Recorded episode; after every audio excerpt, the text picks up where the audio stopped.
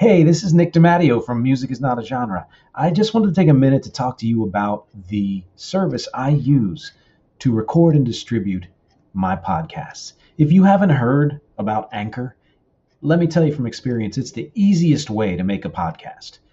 Here's why it's free. There are creation tools that allow you to record and edit your podcast right from your phone or computer. Anchor will distribute your podcast for you so it can be heard on Spotify, Apple Podcasts, and many more. You can make money from your podcast with no minimum listenership. It's everything you need to make a podcast all in one place. So please take a moment out if you are planning to create, record, and distribute podcasts. Take a look at Anchor. Download the free Anchor app or go to anchor.fm to get started. Hey, I'm Nick DiMatteo, and welcome to Music is Not a Genre, interview edition number 22. Thank you, as always, for watching and listening. Don't forget you can support this podcast at patreon.com slash music is not a genre or anchor.fm slash music is not a genre if you are more into the audio version. My public hub is youtube.com slash Nick DiMatteo. And uh, as I have been mentioning recently, my new podcast home is nickdimatteo.com slash podcast. Please go check it out. You're going to be able to see this podcast and every other podcast. I'm updating and upgrading every single week. Uh, with me today is Jacqueline B. Arnold. She is a performer, mostly on Broadway. In fact, currently on Broadway in Moulin Rouge, the musical. Also, Prince is her all time favorite artist. We're going to get into that later. Jackie, how are you today? I'm well, Nick. How are you? Very good. Very good. I've been very excited about this. I'm glad we could get it together. I know your schedule's busy. Eh, you know. And it- about time for friends. Oh, yeah. Speaking of, I always love to start my interviews with this question. Uh, it's been appropriate for most of them. How do we know each other? Oh, you want me to start this? Cool. Yeah. Um, Nick is now married to my really good longtime friend, Catherine Lundgren, whom I call Dids, um, that I've known. Oh, dear God. I don't even know how long we've known each other. I've known Katie Dids since she was 17, 18. wow. Yes. I was like, I think 23. There's like a band of us that all ended up moving here together from Lancaster, California. We'll answer some more about that. It was kind of where I got in the theater. Mhm. And we all moved here and we just have all remained really good friends. Oh, yeah. Cali kids. Cali kids, yeah. I've had the had the pleasure of hanging out with all of you. And you know what's interesting is I hear a whole lot about Lancaster, and as many times as we visited uh, her parents in the Southern California area, haven't seen. You're not missing anything. No, know, that's what she. That's what Catherine says. Yeah. So you know. It's desert, which is also quite beautiful in its own right. Yeah. It is a it is a very different person. I'm a place. I'm originally from Los Angeles, California. I moved up there Oh, yeah. Okay. after a few years after high school just to like go to community college and live with my aunt and get a job and like figure out what it is I wanted to do with my life. Oh, gotcha. Okay. Basically, you know, my family was like I got into a couple of universities straight out of out of high school, but I freaked out and didn't want to move, which was so weird because not Oh. my personality at all. Huh. And I definitely I had a boyfriend at the time that I was like, I don't want to leave, you know, just dumb girl. like, Ah, yeah. Of course. in Stability. love. Yeah. 17, 18 year old. So I had a job and all that. And my aunt was like, Yeah, you can just come stay up here. And but you Oh, have to go to school. And funny enough, that's what sparked my love interest with musical theater. I had never done Really? musical theater prior to that. Oh wow. Okay. Well, two, two things because this is exactly where I want to lead. One is for those of you, especially who are only listening, we both have dogs, and they're Yeah, going to make some noises. yes. And so you've heard you've heard uh, uh, Jackie's dog Rocco. barking, Rocco. That's right. And my dog Olga, when she drinks water, it sounds like a washing machine. So enjoy that. Yeah. Uh, Thank you, Olga. So, yes, that's good. Then what you were saying is leading me right into the next question, uh, which is can you tell everyone, however you interpret this, your story? Okay, sure. So, like I was saying, I moved up to Lancaster, California, and I was about like 22, 23 years old. And I went to Antelope Valley College and I was like, let me just try, along with my general ed classes, let me just try some other stuff that I was interested in. I'd always been interested in performing arts. I went to Bancroft Junior High School and Van Nuys High School, both under performing arts magnets. For those of you who are um, not old enough to know what a magnet school is, it's basically in particular neighborhoods, you had like all these other schools that hosted kids that weren't in their district. So you got bussed away to school kind of thing. Okay. So I lived in South Central and I went to school in Hollywood and Van Nuys. And if you understand California, that's quite a bit of ways from one another. So I ended up moving up there and honestly, I met Katie in a dance class, funny enough. And she likes to tell the story of I'm in this dance class and I wore these it's funny I have on red and white today. I had these pants that were really long and like stretchy pants, but very bell bottom at the bottom. And they were red and white striped. I looked like the inside of the circus, like the big top. Oh yeah, ten. Yeah. Or like the good humor man. Some of you will know who that is.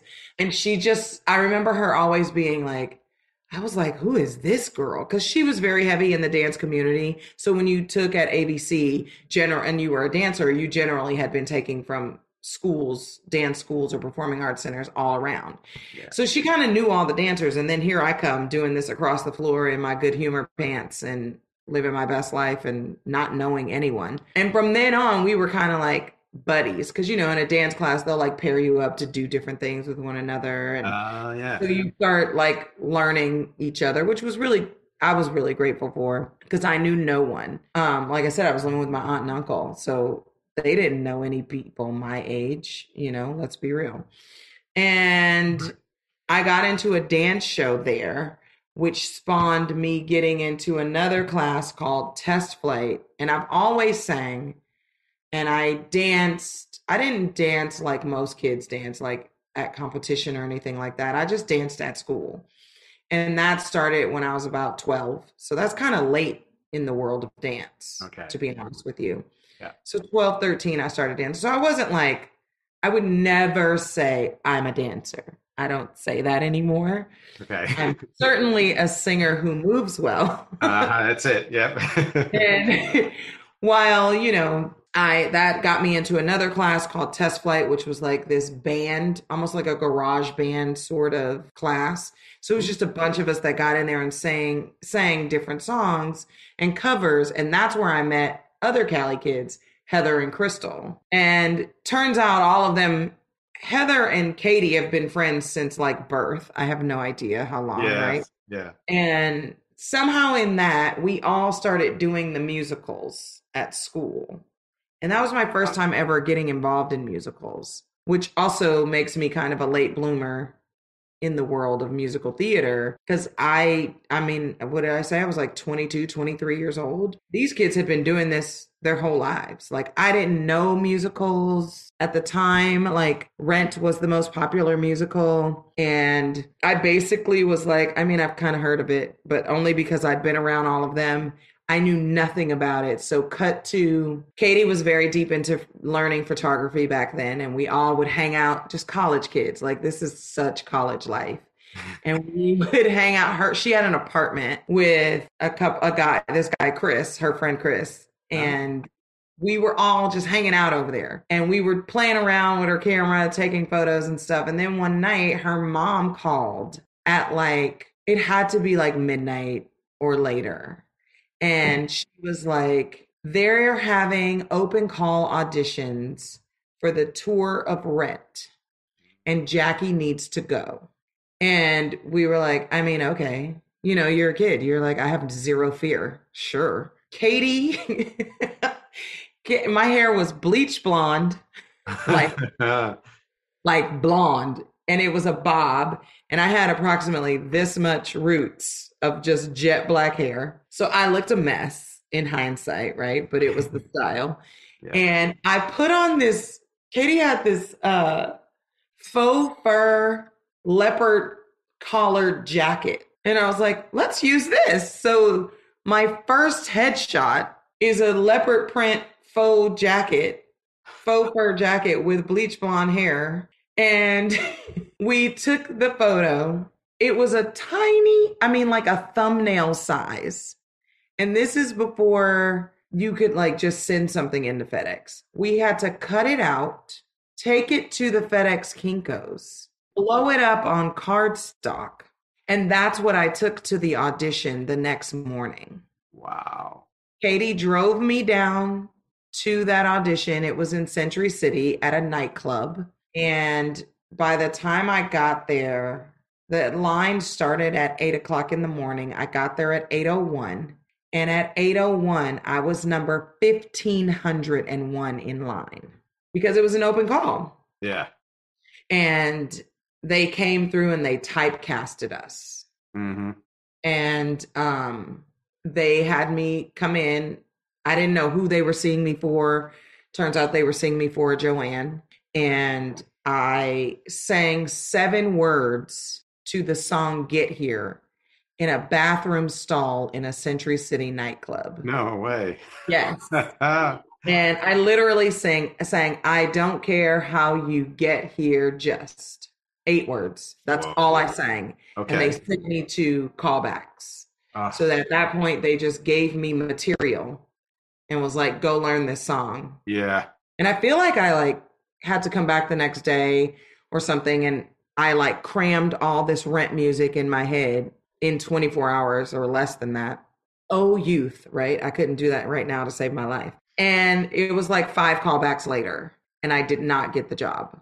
Huh. Instead, I got a different show that Michael Greif was directing that was slotted to be here in New York at the New York Theater Workshop called Bright Lights Big City. That is, it was based on the book from 1984 and the movie, actually, Okay. that had Michael Keaton in it. Do you I know the remember? yeah, I know the movie. I don't that's I think all I know. So we, I got the call. I was working as a waitress at Applebee's. I saved all my tips. I moved here with like a lousy three thousand dollars in my pocket or something. Oh my god. And we did. I came here and I did that show, and it was not well received. It was open. I don't know, combined with rehearsals and everything, probably a month and a half. oh wow. and reviews were terrible and but this happens you know like don't let this be a discouraging moment this happens and so i packed up my stuff i was working at a place called cafe europa here and one day i just went home i was like i'm going home for vacation and i packed my stuff and while i was there my manager at cafe europa had decided that he didn't want me to come back. Not in a negative sense. He was just like, you shouldn't, New York sucks. That's what he always thought. But he was a New Yorker. He was born and bred and he didn't like Oh, it. And I was like, I don't feel that bad about it. He basically replaced me at the job. And the day that I was meant to come back, Katie and our friend Danny drove me to the airport. And at the airport, my bag, the computers were down, right? My bag was too big to fit through to get it gate checked. Mm, And at that moment, I was like, okay, fine, then I'm not going back. And luckily, they were still sitting outside at LAX, deciding what they were going to do. I walked there. Mind you, everyone, this is prior to cell phones. So literally, this was all just serendipitous, like how it was supposed to go. So Mhm. I walk out there. They're still there. We throw my bag in the back of Katie's car. And we took off and went to Mexico for four days. nice. Mexico. We were like, whatever. Danny's mom was like, yeah, you guys can use the credit card. It's fine. And we went to Rosarito Beach and hung out. She has much more detail about that. Katie does because Okay. that she got drunk. I cut her hair. It was a bad moment. I've heard things, you know. I cut her more. hair with children's scissors. It was. That sounds and like then, Mexico. Yeah. um, They called me back and I did Rent. I ended up going on tour with Rent. Oh man. And Wow. It kind of snowballed and I've been in this profession ever since. So after all that, with the five callbacks, and you didn't get the part, and then that they they had somebody drop out, I guess, and you were kind of an alternate, or Yeah, like um, well, someone was their contract was up oh, okay, yeah, on the road for the tour, and so they had me come in, re-sing really quickly. I flew back to New York, re-sang, did the thing. By the Mhm. time I got home that night, it was like a two-day turnaround. They were like, "Can you be in Chicago next Wednesday?" So you, I only got like five days to get my life together, and just go never have I ever. Also, being a native Californian, I didn't really have a coat. right. Like I didn't have Oh. proper boots, and it was dead of winter in Oh Chicago. So think about that. Oh, forget it. Yeah. Yeah, it was not. It wasn't cute. Oh man. I mean, at least I had lived here, so I had sort of some things, but it wasn't like what I needed for there. So, needless to say, my first paycheck went to necessities of a warm coat and good boots, kind of thing. How long Yeah, were you just- on tour? With Rent, I was on tour for almost two years. It was like a year and 11 months. That's was this like '97 that this all came about? So that was that was 98 99 no that was like end of 98 yeah i joined december of 98 and so into 2000 we closed in san francisco like june of 2000 Oh wow. I have terrible memory, but I they had auditions in Philly for Rent. uh-huh I feel like it was a couple of years before. Might might have been around that time. Then I was living in the area at the time, and I stood in line, did the whole thing, auditioned for. I I couldn't even tell you what role. I sang like a uh, definitely a mark you know. I'm okay. I'm sure. and uh, I think I sang like a part of Amazing Grace or something like that. And they were like, thank you. And that was about it. But, you know, so I feel like, yeah, you, you Yeah. got the, you know, you got the hook. That's good. I, I did the thing Yeah. Yeah. So, they definitely wanted raw talent back then oh man. Um, I mean, that's awesome. So what happened after your tour ended? Um, after Rent, and I honestly, correction on the date, I think it was 2001 because I then came home, got an apartment, and I remember I hadn't been home very long when 9 11 happened. So I came back, I had an apartment in Topanga Canyon. And I really was trying to like chill and take my time. I didn't under I didn't know what the theater scene was like in LA. And while there is a seed for it, it isn't at no it's nowhere near as vast as it is here Yeah.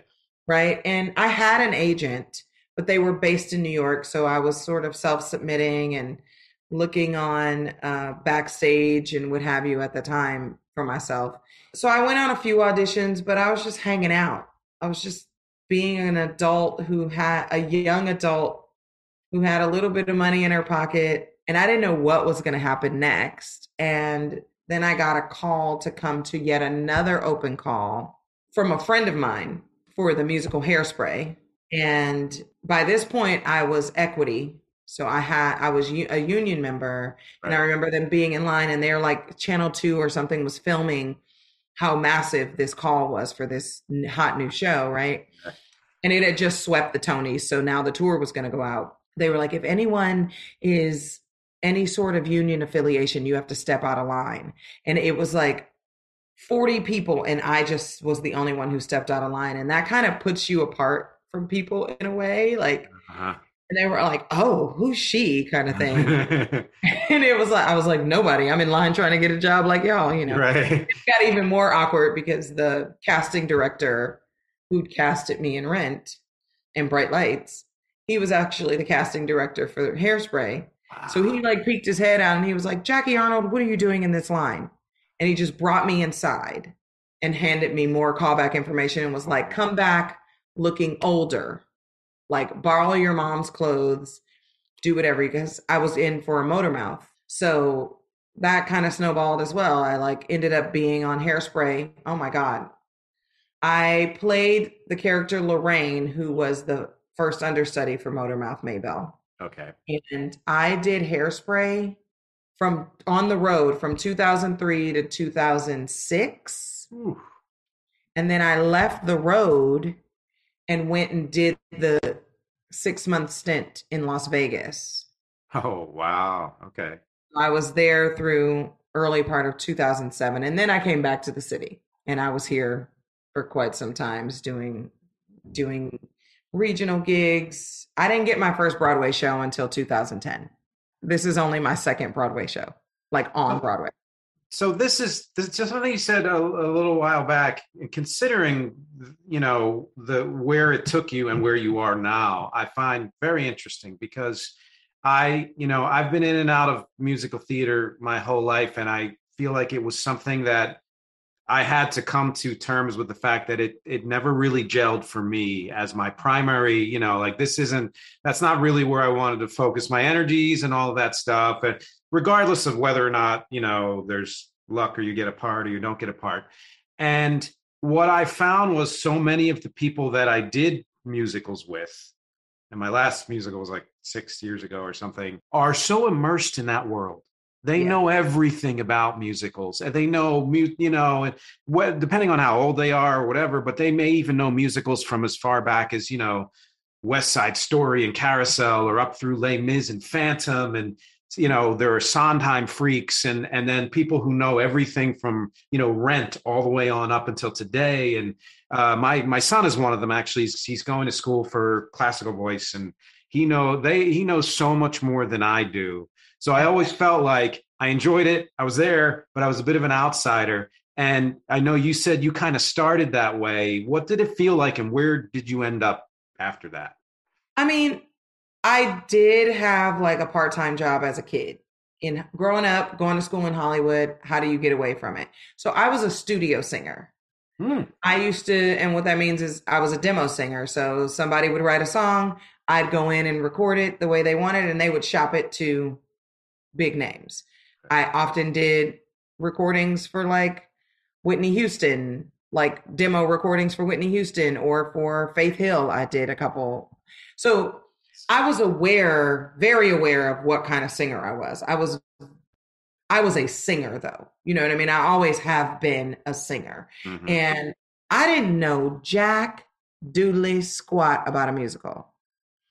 And to be perfectly honest with you, I still don't until I'm in them. yeah. Okay. I don't, I'm not like, oh my God, I got to go see XYZ musical. I am learn it when I'm in it. And if it's attractive to me, then cool, that's great. Yeah, I, I didn't grow up like that. I, of course, I watched West Side, but I feel like West Side might be the only movie musical that I vividly remember. I had never, until about two years ago, I had never watched The Sound of Music. Oh wow. Yeah. I had never watched it. My wife was like, "You have to watch this," and I was blown away. I was like, "This Yes. is actually really good." Right. right? but you would think because this is my profession, I would know all these things about it. And I'm not poo pooing it in any way. And please, no one be mad at me about it. Hmm. I just didn't grow up in that aspect. I grew up singing R&B and pop music and soul music. So that's where my brain lied. I Mhm. was in that vein of I could be a background singer. Like I always wanted to be a background singer for Mick Jagger. Let's be real. Oh, God. I wanted to be a rock star. Wow. singer Yep. because that's kind of where my voice was older even as a younger kid Yeah. i always had lower tones when i get up there in my higher register it gets real rock sounding it's not crystal clear or even gospelly to some degree but my Mhm. family was catholic i didn't grow up in a catholic i mean in a baptist church or Oh, anything that's very different. Yeah, mine too. Yeah. so I didn't I didn't grow up with all of that kind of stuff. So it it's a it's interesting because now I'm finding that more because musical theater has taken on this very pop, sometimes gospely sound. hmm Kids are more aware of all the kinds of music that influenced this thing, this genre that they love so much. Which in some ways started with something like Rent, where it would use those influences that hadn't quite been done that way before. Yeah, definitely. And I'm I'm that girl. I'm your girl that, you know, Priscilla was a pop musical. It's a jukebox musical. Moulin Rouge is a jukebox musical. I mean, we have like 70 songs in this show. And it's just oh snippets, but Moulin Rouge is really pop oriented, which like I just described, my higher register sounds a little bit rocky and pop high registers are quite clear. They're very clean, clear voices. Yeah. So it's like, woo, I am hitting this note from my baby toe. You know, really high and stuff. It's sometimes a little bit uh it's it's interesting. It's an interesting situation. Now I happen to love legitimate traditional musical theater. Like I like the sound Mhm. and the controlled way of singing. But that's not what I'm singing for. That's a good way to describe it. It's more controlled and it has that pure sound, especially yeah, when you're Yeah. hitting high notes. Oh yeah. Uh, but you know, you have included your Instagram, which I'll put in the link below. Sure. Is there any place someone can go to hear your voice other than to see the show? Oh, I mean, you can check out my website. There's snippets of me singing on there. But in terms of like live, I mean, I'm in Moulin Rouge every night. I have a quick 35 second solo. You can't miss it at the beginning of the show. Don't be late because you'll miss it. Um, and I I sometimes do gigs around um what is it? April 4th, I'll be singing a couple of songs um at Green Room 42. One of my castmates does a live warm-up session every day and Oh, it's spawned into this live performance. It's called Ricky Live Live. oh, nice. Okay. Santiago in the show, and I think there are still streaming tickets available. There's no more in-house, but you can stream it. Um, so I'll be singing a few songs there with him. I don't have any dates of my own just yet for this year. Dates meaning solo shows or things like I mean, I ensemble shows. Yeah. Yeah. Because I've seen you in some of those, you know, streaming and and live. And yeah. Awesome. Um, let's let's I want to get back to your to your history. So you took us up to 2010, and that was when the other your other you said that your other tour ended. No, you said 2006. No. So 2010 is when I started Priscilla, Queen of the Desert. And that trajectory was like the year before I was going to move back to California. I'd had enough of New York. I was tired of struggling, all the things. Yeah. And then I crunched some numbers. And you guys, I hate to be the bearer of bad news, but it was actually more expensive for me to move back to California. You had to have a car, you had to pay for gas, and you had to pay for your insurance. That's And that alone was like an additional $900. yeah, that's the number we always throw around. Yeah. Yeah. So I happened to see it, see the call for Priscilla Queen of the Desert, which I was a massive fan of the movie, always have Mm, been. great movie. Yeah. And they posted on the equity site. And I was like, I have to be seen for this. And I luckily still had an agent, but also they were only um, based in New York. So I flew back, I got my call in, and I went in there to get that job. There is something to be said about determination and tenacity in this business. hmm You know, that that kind of focus is very different. And so I did that until 2012 and that was my Broadway debut, which was probably one of the coolest ways to make your Broadway debut. I mean, we came flying in from like 30 feet in the air looking like these sh- crazy alien angels. I wore like a three foot high, this color red and purple wig that was just like a tower on my head. And we did all this kind of movement in the air and stuff. So if you don't know the movie, there's three drag queens traveling across Australia and they needed people to sing for the drag queens. So the divas, which is what we were called, we basically were the singing voices for these three men throughout the entire show. Wow. So two and a half hours of singing God. disco and pop and what have you. right, because that's a, that's a jukebox musical too. Yeah, big time. Yeah. Yeah. So we opened the show with "It's Raining Men," Ugh. and I sang the lead on that because that's when my my low tones came in good handy in handy. oh yes, yes. Um, they dubbed me the Rock of Gibraltar.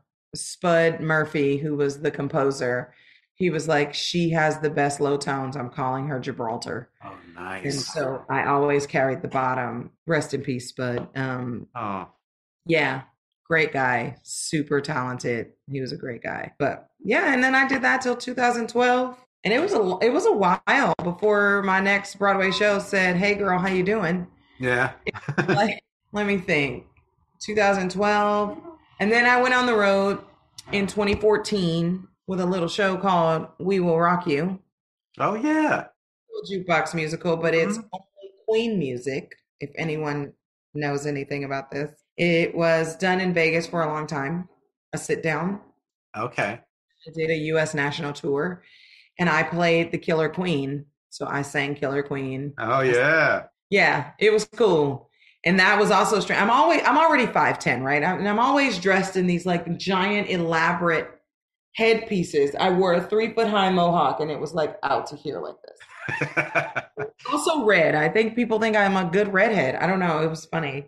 And like six, seven inch heels. It was so insane and giant. And I did that for about a year. And right after that, I came home and I was do- here to New York and I was doing a show called Mighty Real, which is also a jukebox musical um, based around the late singer Sylvester. I was going to ask you that. Yes, uh, because that's the first when you said those words. I'm like, that Yeah. is it that song? Yeah. Yeah. Whoa. So there, some guys, some friends of mine put together this musical that we had started doing back in 2012, just like concert versions of it. yep. But in 2015, we really started doing it several places, almost touring it. We were in San Francisco for a full su- two summers in a row. Um, we've gone to Virginia. We go to Mexico and do it every now and again at different Oh wow. uh, LGBTQ festivals. So that actually is still kind of ongoing. Every once in a while, they'll call us. And I played Martha Wash, and my friend Stacy plays Izora Rhodes No in way. the show. wow. So we did that for a long time. And then I got to go on the road for the promotion for Bette Midler's last album, For the Girls, which was about all the, it was paying homage to girl groups from the 60s and such. Oh wow. So I became a Harlette for a Bette Midler Harlette. oh wow. I don't know. I guess that was like four months or something, which was cool because that took me to Europe. I got to perform at the Royal Variety Show. Like that was. There have been some really cool things. Yeah, I'll say. you, when you start listing them off, you're like, wow, I live a little charmed life there. That's Oh, of awesome. Yeah. And then I came back and Moulin Rouge was like, hey, girl, you want to do this? I was like, I sure do. How long have you been in Moulin Rouge? Um, I've been involved with Moulin Rouge for since 2017, so five years. Whoa. Wow. Okay. Yeah, I hadn't realized it was that long. Yeah. Yeah, April, end of April will be five years No way. Right. Yeah. When? Because when did it open? on Broadway. Yeah. Or Uh, anywhere. Yeah. Like when preview anything. You know. My process has been this long because I got into it very early on. Sonya Tayeh, the choreographer, little do people know, everybody has to audition for a musical in some regard, right? So she was basically auditioning to be the choreographer. Okay. And in order to do that, she put together the opening number. So the opening number of Moulin Rouge is almost 20 minutes long oh my God. because everybody gets introduced, the entire cast except for Satine, the sparkling Uh, diamond. She needed singers and she needed four women to sing the title Lady Marmalade. mhm, Okay. And I've been singing that song since, as my mother would have said, knee high to a grasshopper, you know, just my whole life. So a friend that was on the road with me in We Will Rock You, he was one of her dancers and he brought me in. So that's why I've been involved for approximately a year longer than everyone else in the company Gotcha. Okay. because I did that choreographer's workshop with her, and it ended up being that I ended up um, becoming like the vocal instructor for her because she's not a singer, Mhm. and so but we all had to sing live and what have you. So basically, we won. She became the choreographer, Yeah. and with that, it was like, "Do you want to do the show?" But I still had to audition oh, really? Okay. Mm-hmm. because you have to think like here's a role let's just use mine i play la chocolat in the show there's probably i mean i couldn't even tell you the number but a plethora of other black women who sing really well who move well enough so i had to fight for my part and oh did i fight it was very reminiscent to the priscilla audition i went in there guns blazing ready to go I- okay. That. How would you describe what you say is fighting? What did you do? I mean, you have to think you're in this room, and oftentimes it's you don't sing with other people straight away.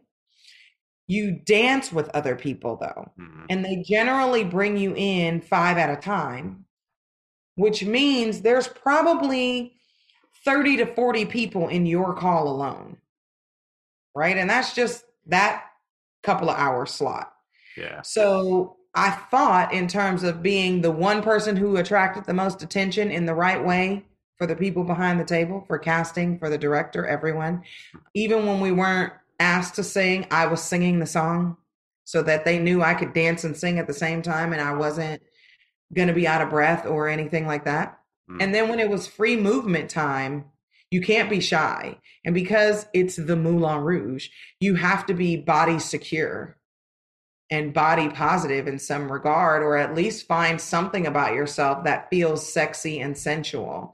Right. So, you know, I don't really have that kind of my body insecurities have thankfully began to diminish in my life throughout my life because I've certainly had issues growing up trying to be a dancer in Hollywood, California. You know what I mean? It was just uh, there. Yeah.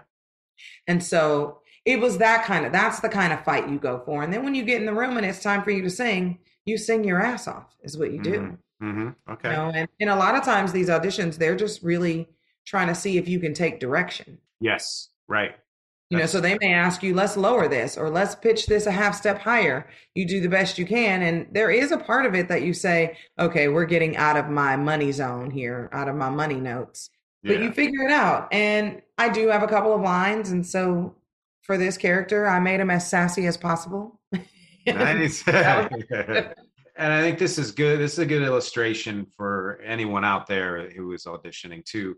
I, I remember when I first started uh, way, way back, I used to think of uh, auditions and even to an extent rehearsals as places to work things out you know like oh i mean I, don't need to i don't need to go all the way to this distance or there i just need to show i can do something. But if you really want a role and if you want one in, in something this prominent especially you have to treat an audition like you're already there.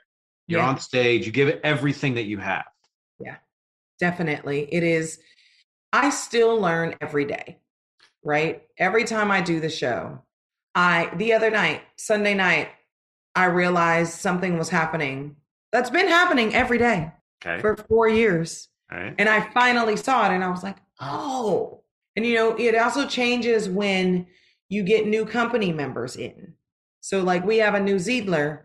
So, my lines to him, because he speaks a certain way and his intention is driven in a different manner, my lines are said differently than they were with Danny. Eric and I have a different kind of rapport. He's a little bit younger, so we have a different relationship between Zidler and La Chocolat on stage. Mm. It's it's a, it's it's more on par with one another. Where when Danny played it, he he was not older, but just more seasoned. He'd been there longer. And so I did have, while the intention of the repartee with one another was the same, the way I went about it was different. And that's what happens in auditions. You have to not only sell yourself and go full throttle as though the part is yours, you also have to be open to maybe looking at it a different way. And, you know, and that kind of brings me to nowadays, we do a lot of this, this Zoom yeah. session auditioning or self taping. The upside to the self tape is you can redo it. You can do it a few different right. ways and right. send it in. But there's nothing like that immediate, visceral, what comes out of you in like it is in the room. Mm-hmm. There's nothing like that. You can't take it back. So you have to commit to it and go for it. And I prefer that because also it's one and done and you knock it out and you go out and then you take yourself to a very expensive wine lunch. so you feel good about yourself. But beautiful. yeah, that's what you do. That's what I do when I have an audition. I'm like, today's a treat day. Treat myself. Because you're your product. You're putting yourself out there like that. I love that though. You know, because that is whether you're getting paid for it or not, that's part of your work. So why not say you just did something great and you deserve a little treat, you know? Yeah. You deserve that reward. I found I have found that because I tend to be a studio rat, that mm-hmm. initially this experience has been great for me because I do all my voiceover and on camera auditions and even some singing and just do it from here and I know how to work everything. But I've also found that the response has not been as as great. It, it's it is a lot harder to get that kind of visceral sense of not even guessing what they want, but just riffing off of the energy in the room, whether Right. it's another person working with you or just somebody watching you, and letting yourself go in a way where you're like, I don't have a chance to do a retake of this. And I think that other performers I know who are having trouble getting, you know, more consistent work, it's partly because as as great as you can be on camera or in recording or whatever it is, that energy is just not there. It, it's very true. The energy for a performer is imperative. And it's, you know, you're also dealing with delays when you're on Zoom or I had an mm-hmm. audition once for Mrs. Maisel and they, you know, they, if you're familiar with the show, they speak really quickly. Yeah, yeah, pattern. So it was a situation where the reader, basically I had to cut off the reader in order to pick up the pace. Right. And I could not fully conceive of that because your intent, you've learned to let a person finish. And then Right. you have to cut them off. And I was like, whoa, this is crazy. And that was literally the only reason because I didn't speak fast enough. And I was like, that's like not fair No. in a sense, right? But it was fine. You know, it is. I was just excited to audition for it. Audition, sure. for it Yeah. and get down to those callbacks. It was like me and another girl. It was cool. And sometimes that stuff is cool when you're auditioning because you're like honing in, you're learning. Now I know I can take from that and I know what that means. When the speed is quick, you got to cut them off. You just got to get past it and move on. Yeah, it's it's real um nowadays is really interesting. We did just get notice that auditions are back up in person via equity and they're Oh, primarily wow. Okay. So that's great That is good. but the pounding of the pavement, I don't miss. I love that I have a job. I'm very grateful. Yeah. No, that's that's in some ways harder than just than having an actual job. It is. So now that you're and you've been involved in this show for five years, Mhm. and it doesn't seem like there's any. It seems like it's at this point it's just going on, right? There's no. Yeah. So it hasn't been open for five years. I've been involved for five Right. years. We opened on Broadway 2019. I want to say March 2019. No, that can't be right. Maybe it was September 2019 because when the pandemic happened, we hadn't even made six months. Okay, yeah, that sounds right. right? So now, come April 24th, we'll make this chunk Broadway Point 2, 2.0, I should say. hmm This is our first six months. So, in a show that's been up and functioning for five years, we're just now making a full year of performing Oh my god. on god! Broadway. Wow, I didn't even think of that. Jeez, Yeah. it's amazing. yeah. and it's doing so well i mean with the you know awards and and the reviews and everything it seems like it's just going to keep going which is Yeah. I mean, we won 10 Tonys, including Best Musical. yeah And now there's the US National Tour just took off. They're in Chicago right now. Then there's the Australian company and the London company, and then our company. So there's four different companies of Moulin Rouge floating around the world at the moment. With that in mind it's kind of a two a two part question. If this continues on for x number of years will you stay? And whether it does or not let's say let's say you decide you don't want to stay or it ends what do you think would be next for you? So, what you learn very quickly in this business is when you have a really good job that you're comfortable and feel satiated and you still feel creative in, you Mhm. don't leave it unless a better one, meaning furthering your learning or career, comes along. So, my character is a featured ensemble member. So, I can leave at any time if I get a principal contract, right? So, that's where my trajectory lies is to be a principal. I enjoy the show still. I still have a great time performing it. Yeah. Some days I don't want to wear a corset, but that's okay. Um, We're sure that's And- and so I don't have any intentions on just packing up and leaving because of a length of time that I've been in something. That's not a thing I do. Yeah. Also, you know, listen, the cost of living is high in New York and this affords me a decent lifestyle. Mhm. So there's that. There's the money aspect of it, but I am a strong proponent of never do a job strictly for money. You will be miserable. It will not satiate you creatively. So it's good that I still feel and have some sort of verve and energy behind doing my performance every night. Yeah.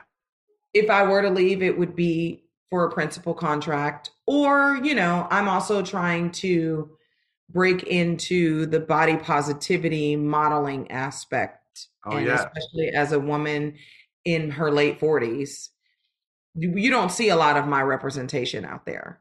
I'm trying to get involved in that. And if that were to come along and all of a sudden they're paying me 10 grand to shoot three times a month, then yeah, I might walk away from, you know, doing kicks and squats on stage every night. But that isn't the case just yet. All right. But that's a lot of clarity because you know that you're enjoying the job that you have now and that it would take a certain kind of job Yeah. to move you along from that. That's that's great. Yeah, and you know, I keep creatively it, my creative juices flowing. We have a separate business, my wife and I. My wife has several businesses. She's very entrepreneurial.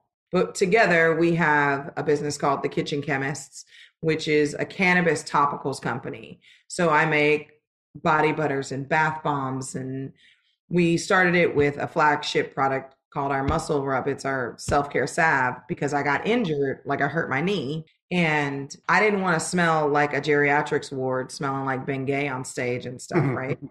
So, and cannabis is helpful for everything.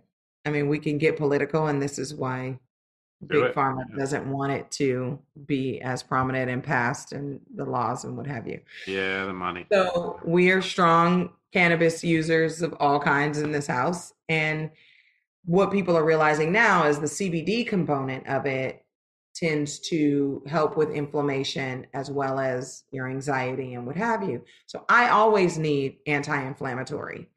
And listen, ibuprofen just isn't it.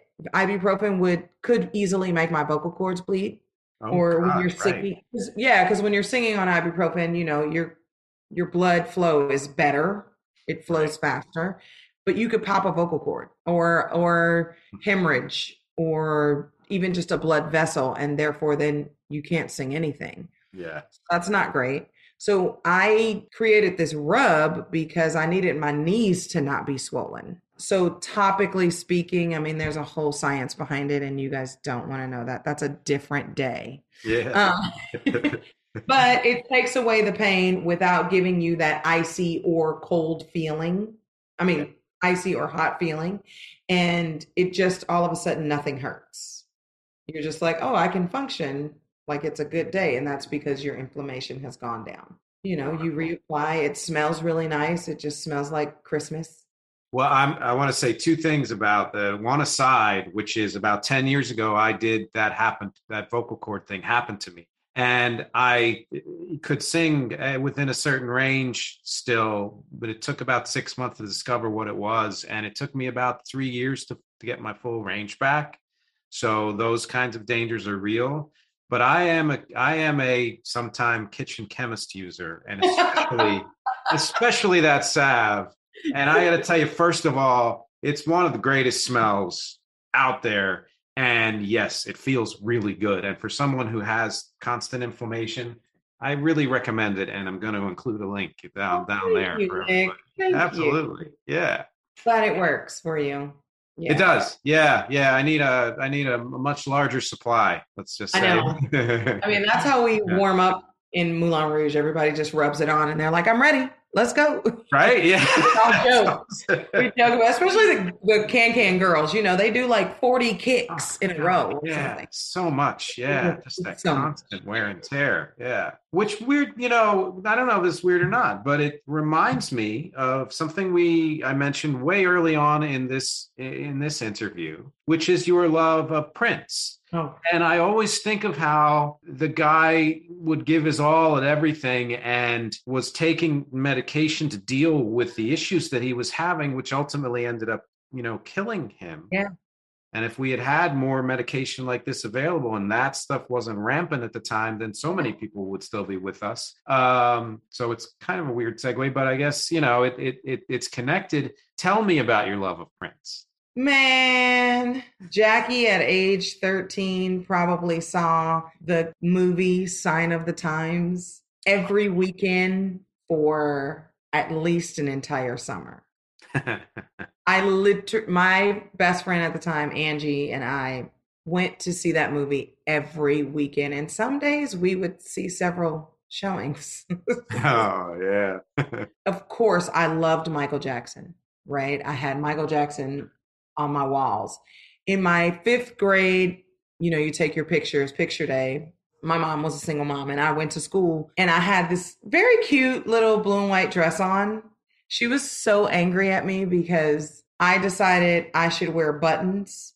And the three people of the buttons were Michael Jackson, Prince, and Boy George. Wow. And they were on the front of my little dress. And she was like, I can't give these pictures to anyone.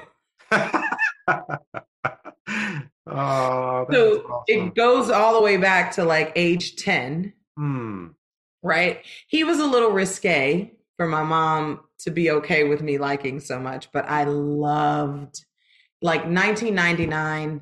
Oh. I took the album jackets and posted them on my walls. And I remember her making me take one of them down because he was like on a operating table, but he was naked and you could just see like the crack of his butt. And she oh, was like, yeah. that, is, that is not for you to see. And she it down. I was like 10 or 11 years old. But Sign of the Times really put me over. It was somehow I started relating to it and and not even only lyrically.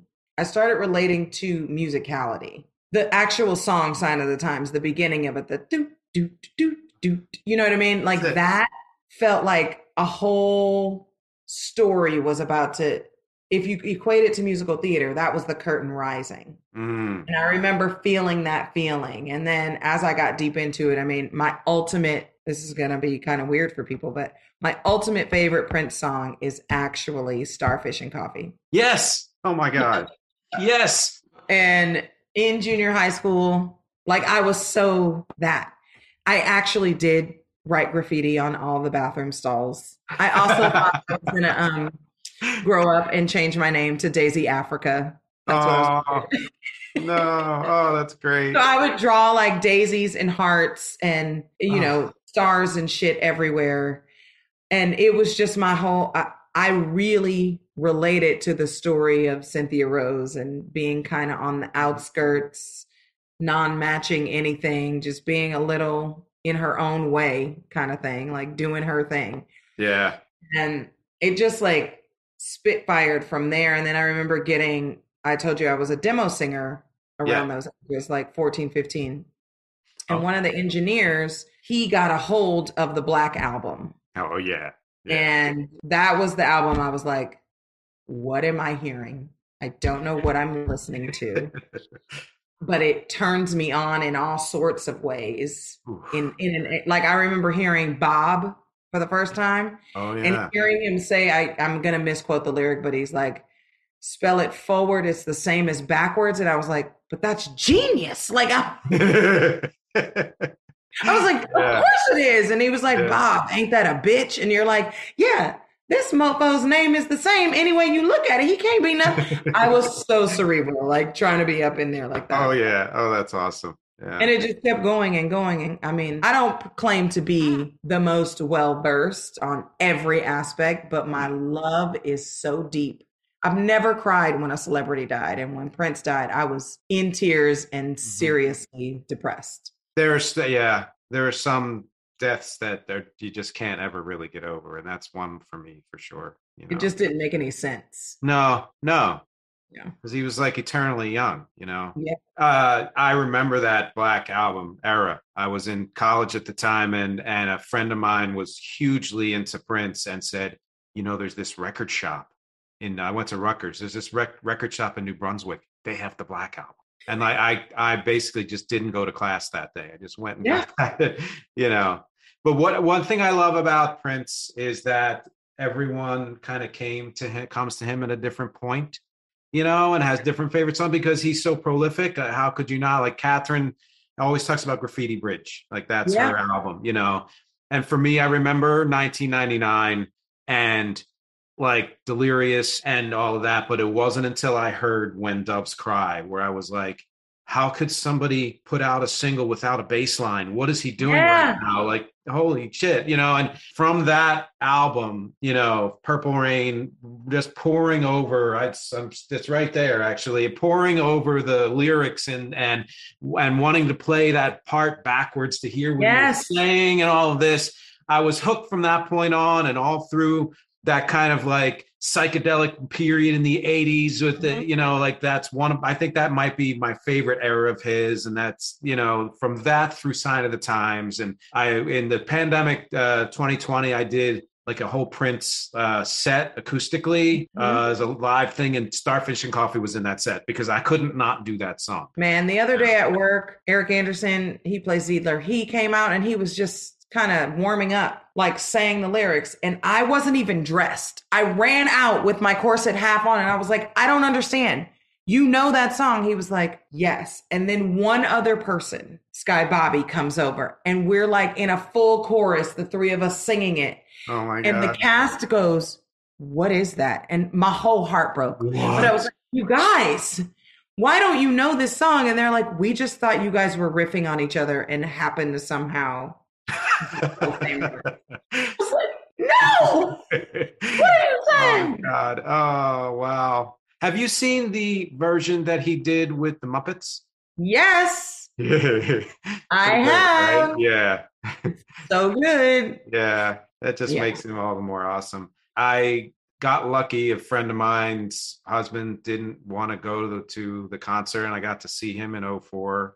Oh, And it was right around when what the hell is that Beyonce song with the horns? Crazy.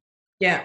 Crazy in love. Or, Yeah, Crazy in Love, right? Yeah. Crazy. no, yeah. that's a different one. Crazy right now or something. Crazy. Yeah, I don't know the know. title of the song, though. he did a he did a he did a live version of that and i was like oh my god that's incredible the whole Dude, concert That's my he- greatest. That's one of my greatest um, regrets. I never saw him live. yeah it's kind of sucks that you have i you know there ends up being a list like that now the more people go like damn man why didn't i see them live i don't understand you know That that one stung. That one Yeah. stung a bit. well now that we're coming towards the end of our time here is there is there anything else that you want to say or leave the people with i i have the i have links here that they can all explore but i, I and i hope everyone does because this is an amazing person who does amazing things both on and off stage uh what do you want to tell everyone before we say goodbye I don't know. Like, you know, I get all hippified and shit, and I'm like, good love one another, man. Like, stop. This, there's so much going on in the world. You got to work really hard to find the good, and it's worth it.